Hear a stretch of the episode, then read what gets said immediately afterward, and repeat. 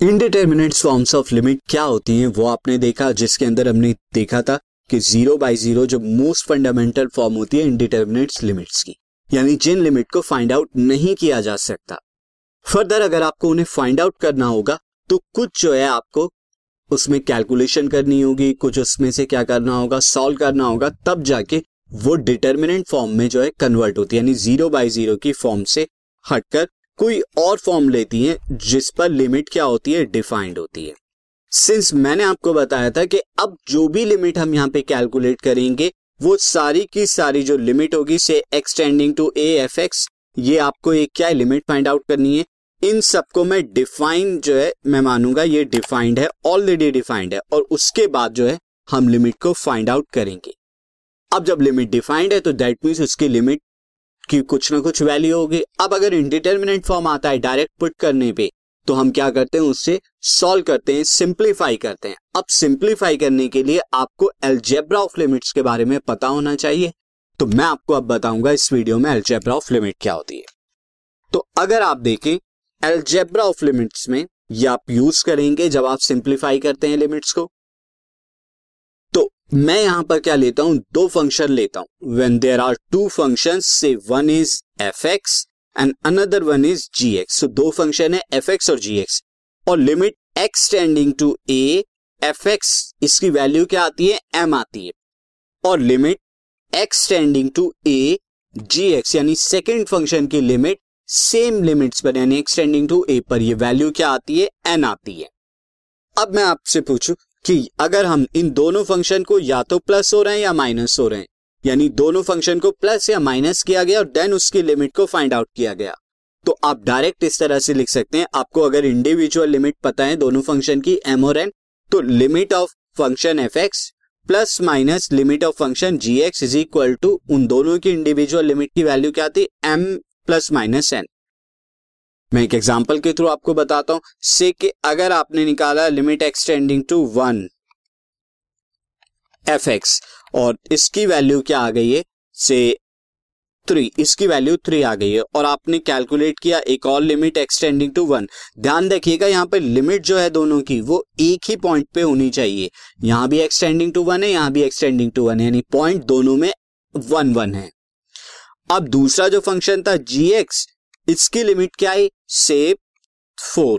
और अब अगर मैं आपसे पूछूँ कि अगर फ़ंक्शन एफ़ एक्स को प्लस कर दिया जाए जी एक्स के साथ और फिर आपसे लिमिट में निकलवाऊं, तब लिमिट क्या होगी? तो इंडिविजुअल लिमिट तो आपने पहले ही मालूम कर लिए थ्री और फोर। तो क्या हो जाएगी? यहाँ पर limit x tending to one f x, इसको ऐड करा दीजिए नेक्स्ट वाले जो फ़ंक्शन है जी एक्स की लिमिट के साथ में। तो ये कितना हो जाएगा? Three plus four is equal to seven seven आएगी, ये लिमिट जो आपको फाइंड आउट करनी थी। और उसी तरह सब्ट्रैक्शन अगर दे रखा हो दोनों फ़ंक्शन के बीच में तो आप सब्ट्रैक्ट करा देंगे। नाउ सिमिलरली अगर यहाँ पे हमें डिवीज़न करना मल्टीप्लाई करना हो डिवीज़न से पहले मैं मल्टीप्लाई बता देता हूँ। As you can see there दो फ़ंक्शन है एफ़ एक्स और जी एक्स इनकी मल्टीप्लाई और then limit x tending to a point a पर आपको बताना है। तो आप क्या इंडिविजुअल आपको पता है कि ए पॉइंट पर एफ़ एक्स की लिमिट क्या है? मल्टीप्लाई करा दीजिए जी एक्स की limit x tending to a से। तो ये वैल्यू एम और एन है तो दोनों की मल्टीप्लाई करा दीजिए। अगेन अगर यहाँ पे मैं आपको सेम एग्जांपल जैसे अभी ऊपर लिया एफ़ एक्स जी एक्स को यहाँ पर मैंने, और यहाँ पर मैं क्या करा दू? यहाँ पर मुझे निकालना है कि limit x tending to one f x multiplied by g x तो यहाँ क्या हो जाता है? यहाँ पर हो जाता है limit x tending to one f x का अलग निकालिए और उसे limit x tending to one g x के, के साथ अलग निकालिए। ये दोनों कितनी है? ये दोनों थ्री इंटू फोर है। तो वो क्या हो जाएँगी? This is three into four is equal to twelve तो दोनों की मल्टीप्लीकेशन की कंबाइन लिमिट क्या होगी? इंडिविजुअल लिमिट्स के मल्टीप्लीकेशन के बराबर में।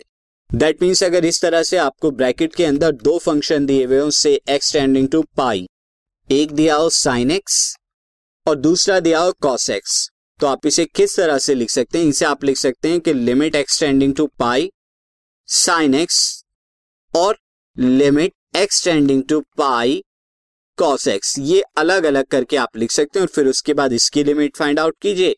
ये लिमिट अलग फाइंड आउट कीजिए और दोनों की मल्टीप्लाई करा दीजिए। सिमिलरली प्लस और माइनस में भी आप इस तरह कर सकते हैं।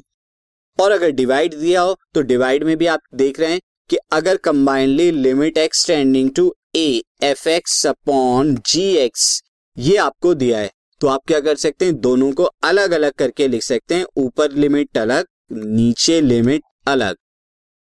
इस तरह से जितने भी फ़ंक्शन इन्वॉल्व हो रहे हैं, उन सबको आप क्या कर सकते हैं? लिमिट अलग अलग करके लिख सकते हैं।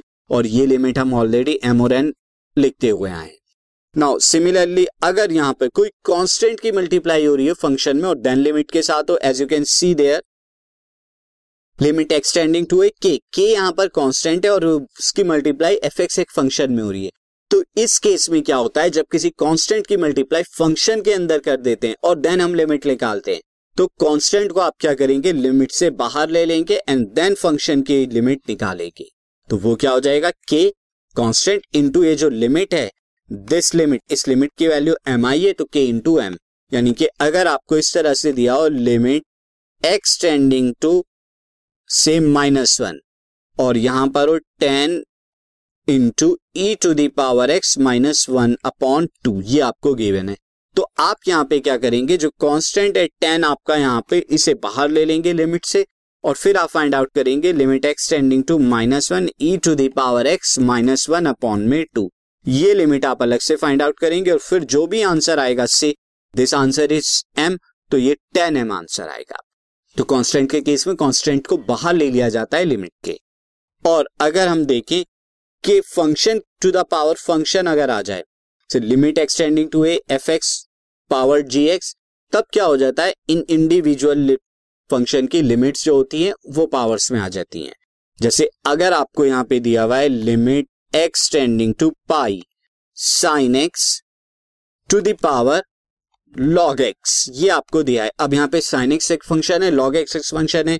तो इसे इस तरह से लिखा जाएगा limit x tending to pi sine x to the power limit x tending to pi log x यानी जितने भी फ़ंक्शन आपके आते हैं, उन सारे फ़ंक्शन को आप इंडिविजुअली लिमिट्स असाइन कर सकते हैं, जो कंबाइंड लिमिट है।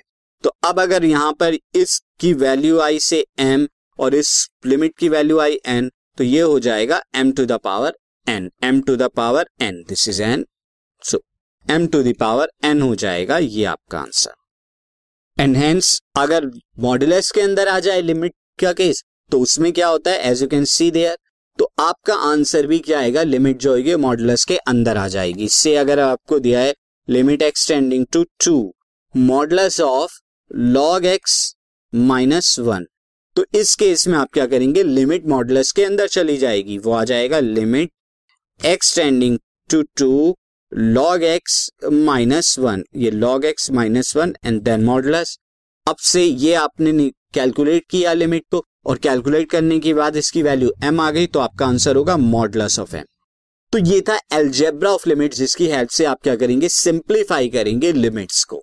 अब लिमिट का कन्वर्जन कैसे होता है वो भी मैं आपको बताऊँगा नेक्स्ट वीडियो में, क्योंकि वो भी आपको हेल्प करेगा सिंप्लीफाई करने के लिए इनडिटर्मिनेंट फॉर्म को डिटर्मिनेंट में कन्वर्ट कराने के लिए. This podcast is brought to you by hopper शिक्षा अभियान अगर आपको ये पॉडकास्ट पसंद आया तो प्लीज़ लाइक शेयर और सब्सक्राइब करें और वीडियो क्लासेस के लिए शिक्षा अभियान के यूट्यूब चैनल पर जाएँ।